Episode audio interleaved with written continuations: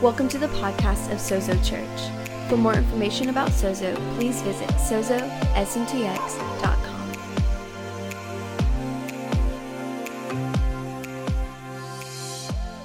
Good morning. How's it going? Good. Hey, we have uh, hanging out with us this morning our youth. They just had an awesome weekend called Youth United with a bunch of other churches. hey, youth, would you guys all stand up if you were part of the Youth United weekend leaders, host homes?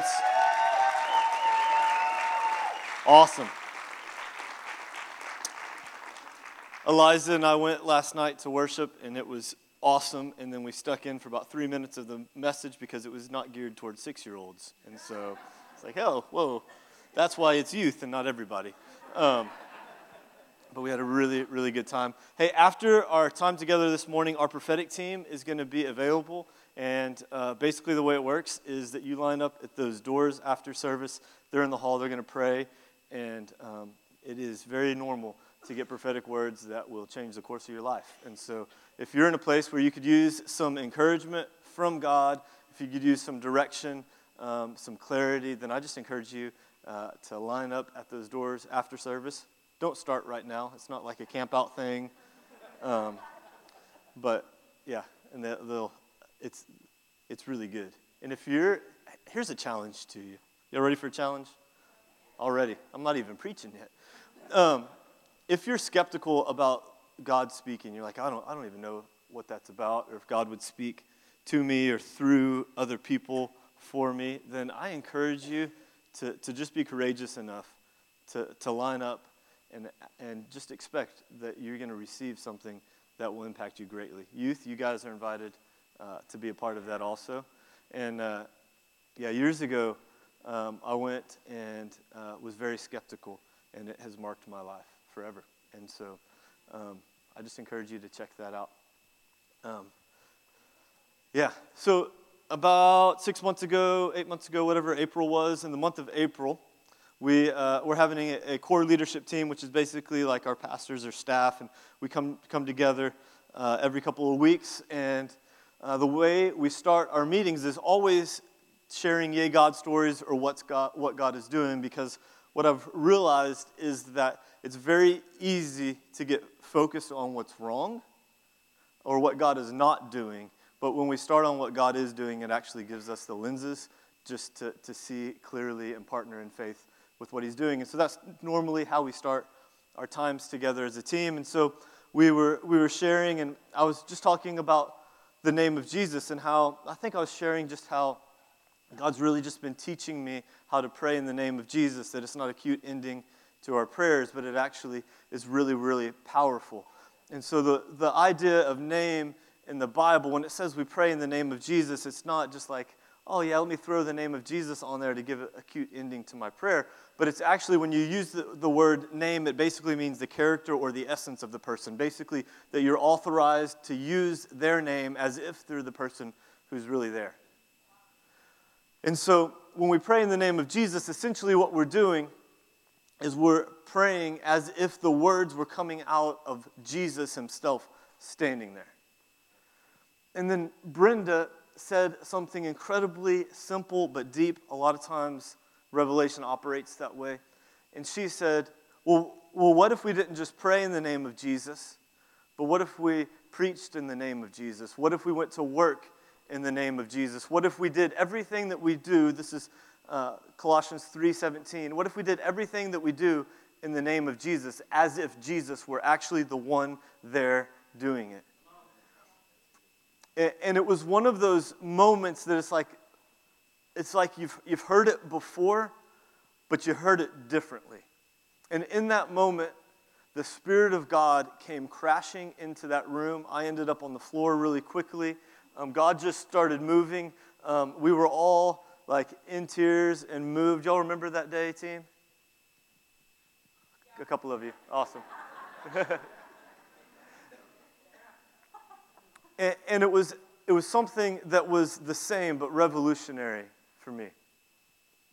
And I, I'd like to suggest to you that when we live our lives, that we are actually supposed to live our lives in the name of Jesus.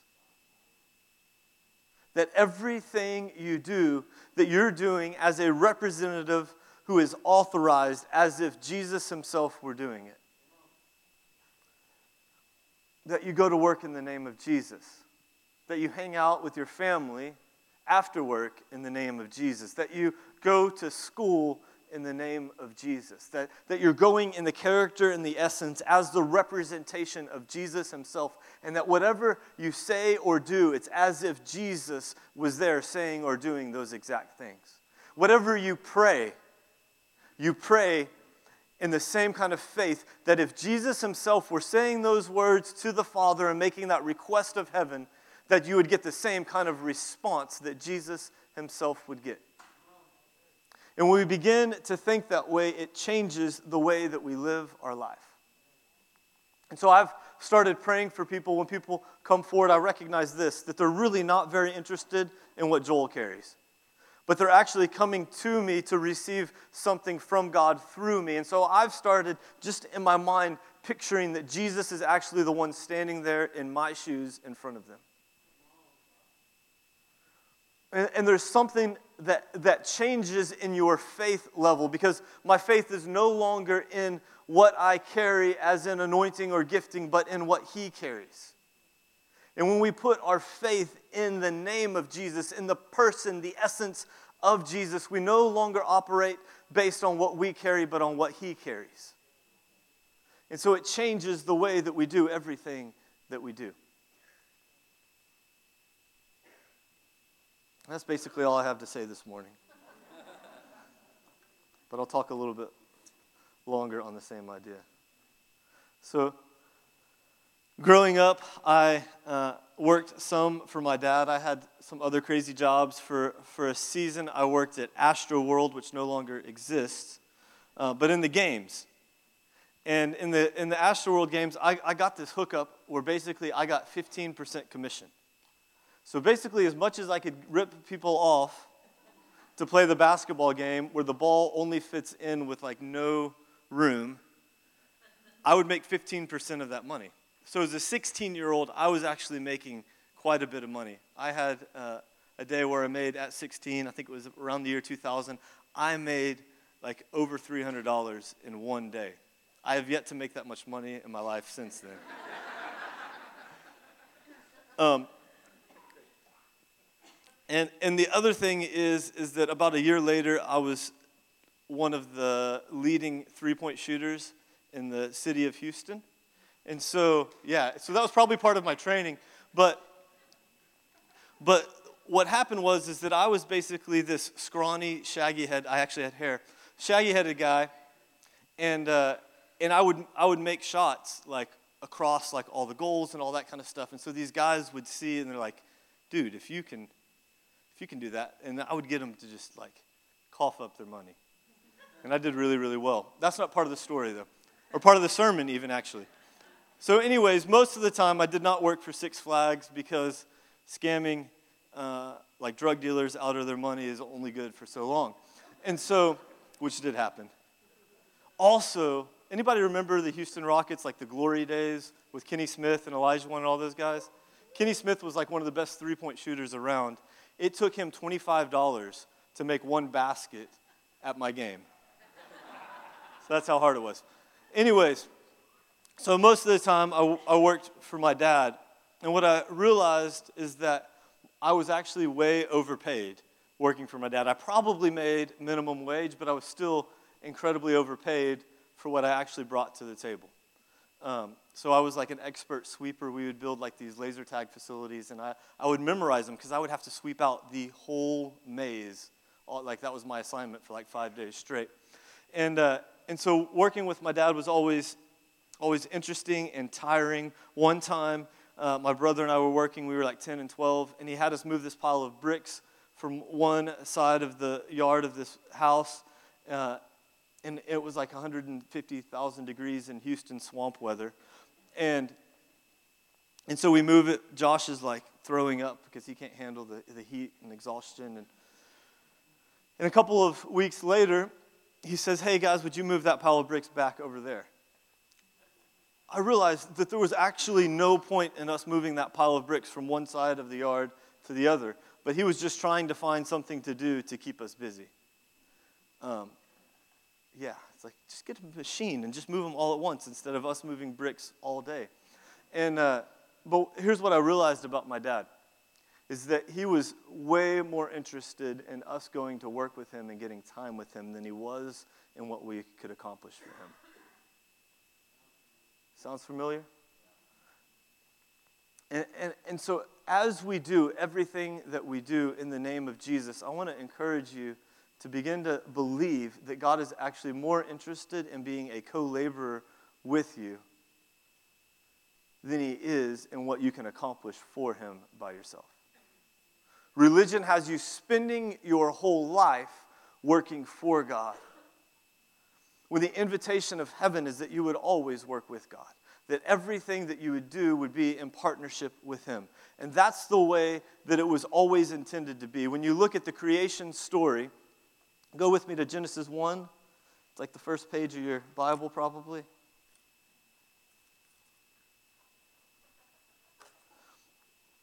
And it says this Then God said, Let us make mankind in our own image. You know that man was created in the image as a representation, similar to that idea of name. Man was created in that way. It says, Let us make man in our own image, in our likeness, so that they will rule over the fish in the sea and the birds in the sky, over the livestock and over the wild animals and all of the creatures that move along the ground. So God created man in his own image, in his likeness. In the image of God, he created them, male and female, he created them. God blessed them and then said, Be fruitful and increase in number, fill the earth and subdue it, rule over the fish of the sea and the birds in the sky, over and over every uh, living creature that moves on the ground. Now, often we go back to this very passage as we're preaching and, and sharing really what God's plan is for us. And the reason is, is this is our original intent. This is what God created us for. And as you read on a little bit more, what you realize is that it wasn't just that God created man for work and for uh, leading the world into his purpose and in his likeness and in his image, but he also created man to walk with God. And those two ideas actually go hand in hand that you were not created to work for God but with God, but that you would actually carry the image of God with you wherever you go.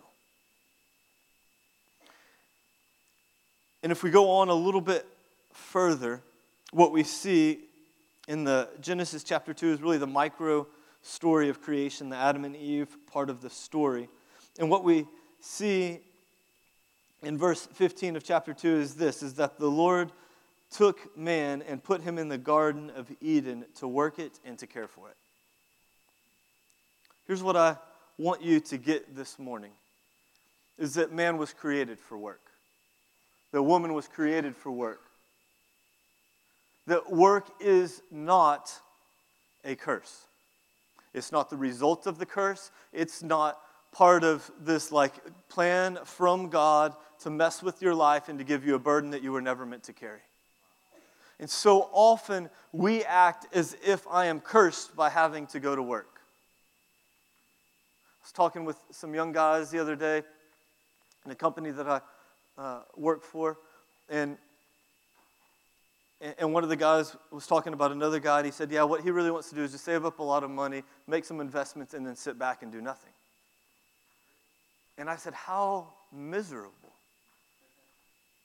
You see, part of your purpose is to work. That you were actually created for work. You were not created to do nothing. You were created actually to carry the very image of God with you wherever you go. I love what Hugh said a few weeks ago. He said, If you can't do what you love, then love what you do. And you see, so often we wake up in the morning and our feet, they, they hit the ground beside our bed, and we're like, man, I don't want to go to work, right?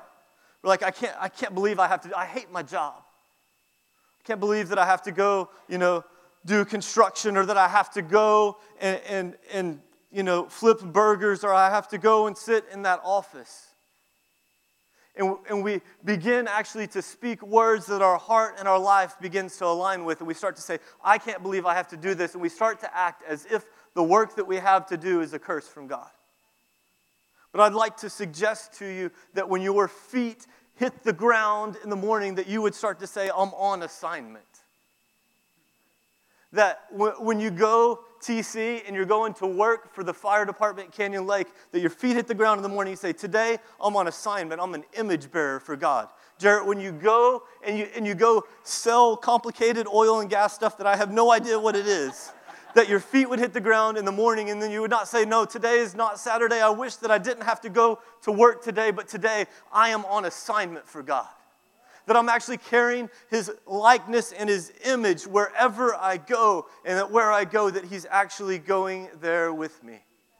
Damien, when you go to school, when your feet hit the floor in the morning, as you're rolling out of bed, you're like, man, I don't want to go to school anymore, that you would start to say, you know what, today? Today I'm on assignment. I'm actually carrying the image and the glory of God wherever I go. And that when we would start to recognize that everything that I do is meaningful, not because the task in and of itself is meaningful, but because I carry the image of God, and whatever I do, I actually make it meaningful. Whatever I do, it's, it's not like, oh, well, well I, you know, I just do this, Daniel. I, ju- I just work for this entertainment group. But what Daniel has started to recognize, and I love this, we've been having this conversation back and forth, is that I actually carry the culture of the kingdom into Evo Entertainment.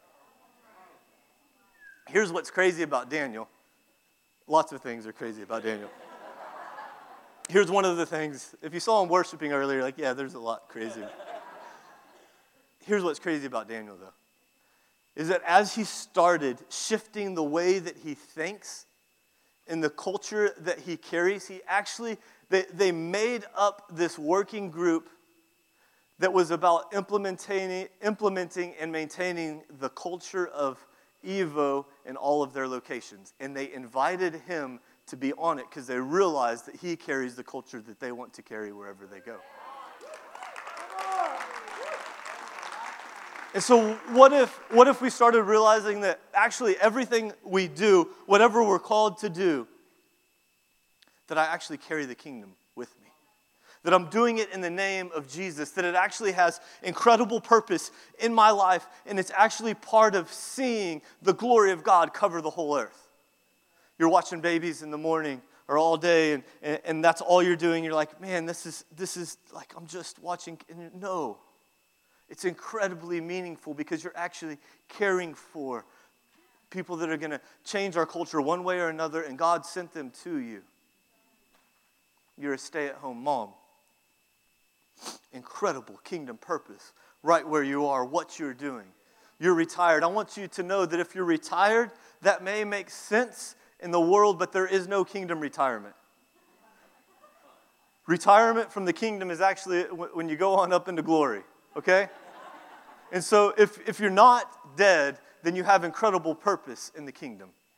As long as there is breath in your lungs, there's incredible purpose right where you are that every bit of work that we do, as long as it's moral work, has incredible purpose. It's all holy. Why? Because you're the one who's doing it. And so you actually are part of carrying the good news of the kingdom of God into every place that we go. I love uh, Mark's version of the Great Commission.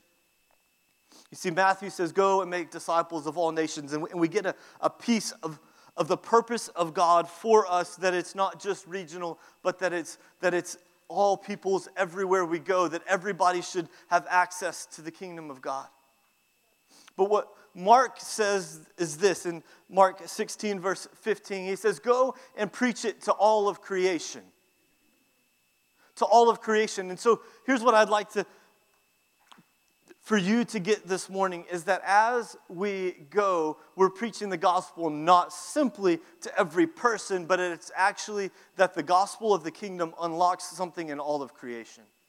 That it actually puts everything in its order. God never gave up on his plan for humanity to carry his image to the whole world. We hit pause when we traded our authority and our image and, and begin to go our own way, really following the devil, you don't get to go your own way.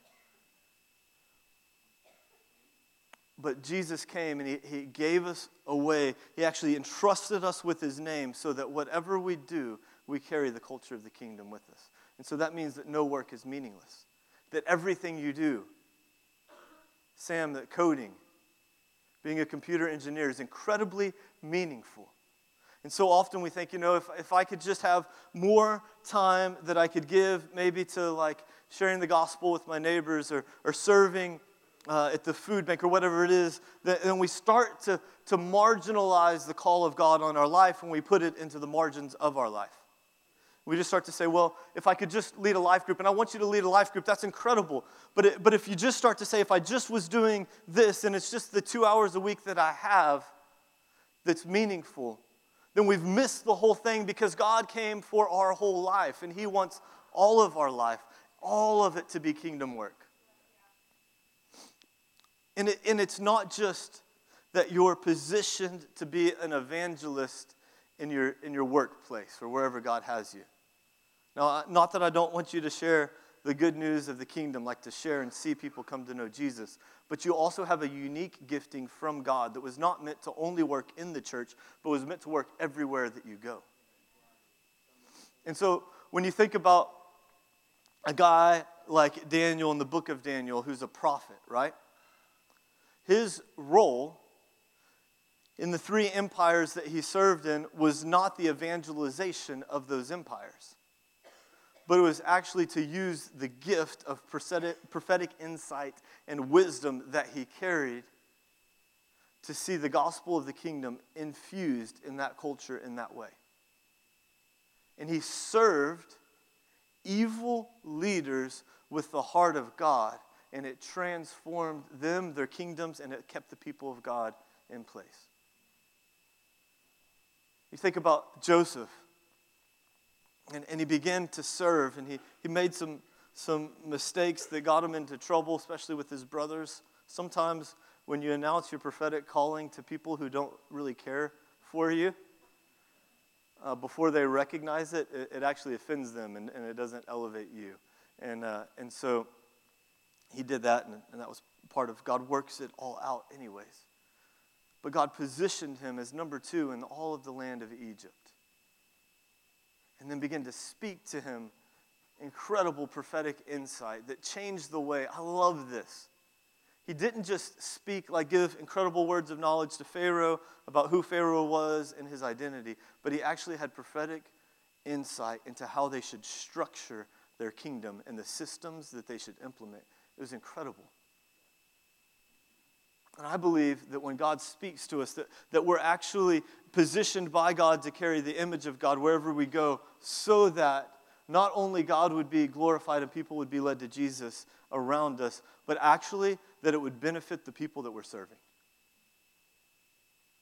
That, Tom, for you at Southwest Airlines, that the way that you carry the glory of God as a pilot and you're interacting with others and you're training people, that that would actually, that, that it would serve Southwest Airlines and make them the very best. And that whatever you do, you see, sometimes we think, well, God's just positioned me here and I'm like a missionary to my workplace. And so, really, the only thing that I'm supposed to do is like, I'm going to pray for everybody and, and, share Jesus with everybody. But we surrender our platform when we surrender excellence in the workplace. And so when, we, when you do things halfway, don't expect for God to start to use you for His glory because He's already entrusted you with something. And then when we start to use what He's entrusted with us, it actually builds our platform and our influence. And it begins to draw people to Jesus. I love what Tim Keller writes. He says, We are continuing God's work of forming, filling, and subduing whenever we bring order out of chaos, whenever we draw out creative potential, whenever we elaborate and unfold creation beyond where it was when we found it. We are following God's pattern of creative cultural development. And so that's your assignment. And so that means that everything that you do is actually sacred. That, that there, there's, we, we so often create this false barrier and say some people are called and other people aren't. And I'd like to suggest that we all have specific callings. And the calling that God has for you is the, is the most noble thing for you to do. And so often we think, well, you know, I'm, I'm not really like a, a, a pastor or something. We start to elevate those people as if their calling is more significant than others. And I'd like for you to begin to believe that my calling is the most significant calling. That what God has for me to do, Jared is a, a plumber, what God has for you to do is incredibly significant. And that everywhere you go, you carry the culture of the kingdom with you. And Jared, he does. He prays for people, he helps people out. He's just, inc- the way that he does business brings glory to God. And we start to recognize that everything we do actually begins to declare who God is.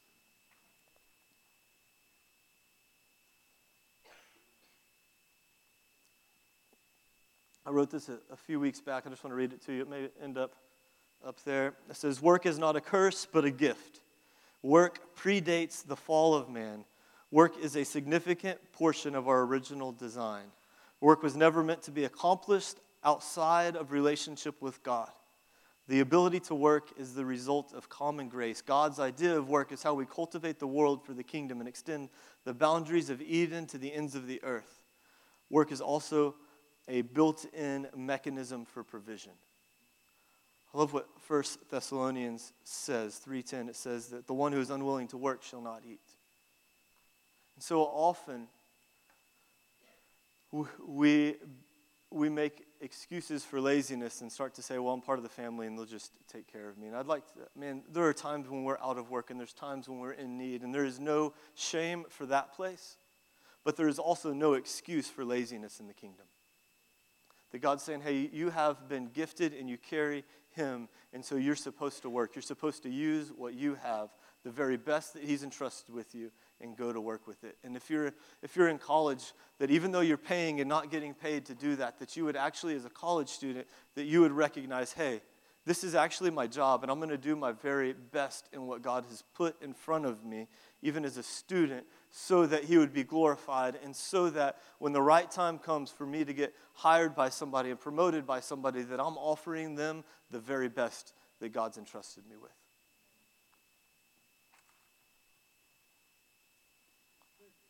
Thank you. Work is also God's built in mechanism for provision. Work requires faith, work requires obedience. Work is faith in action. Faith is not doing nothing, faith is doing everything in partnership with God. And so often we think, well, well, you know, I've got faith, and this is the argument that they have in James chapter 2, right? Well, I've got faith, and the other guys, well, I got works. And James says, here's what counts is that what counts is works done in faith. And so what happens is, is that God created us for this divine partnership with Him, that we would be co-laborers with Him. And so everything I do is an expression, how I live is an expression of the faith of God and the faith in God that I carry. And, and, it, and you know what? You don't even have to be a genius to figure it out. You don't have to make your own way. What Ephesians chapter 2, verse 10 says is that we were made for, we were, where is it? There it is. For we are God's handiwork, created in Christ Jesus to do good works, which God prepared in advance for us to do. So you don't have to make up good works. He's actually already prepared them in advance for you. And so when we begin to walk by the Spirit and allow Him to lead us, He actually leads us into the good works, the work that He has for us. So you don't have to be clever, you just have to be alive and listening to God, and He'll lead you into the purpose that God has for you.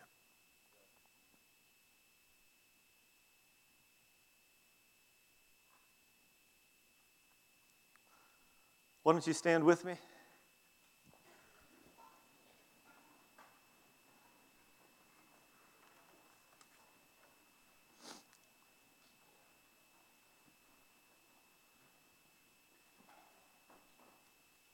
I like making declarations together. It's a good way to, to respond.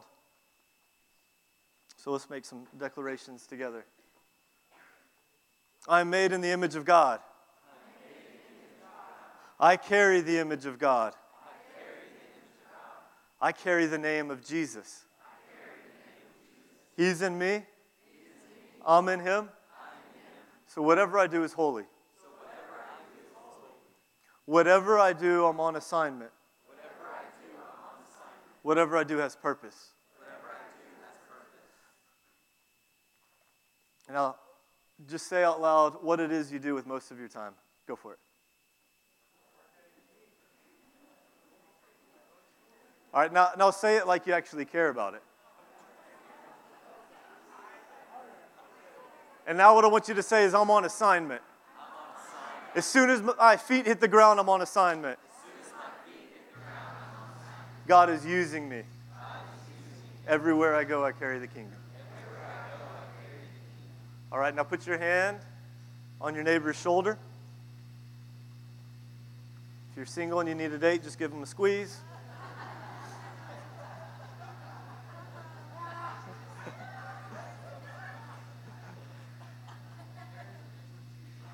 And here's what I, I want to do.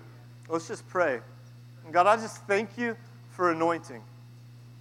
I thank you for divine purpose. Lord, I just say that this person on my right and on my left is called right where you have them. That they change culture. That everywhere they go, they carry the mind of Christ. That they were created for good works in Jesus the glory of God goes ahead of them and it follows after them and it lives in them. In Jesus' name.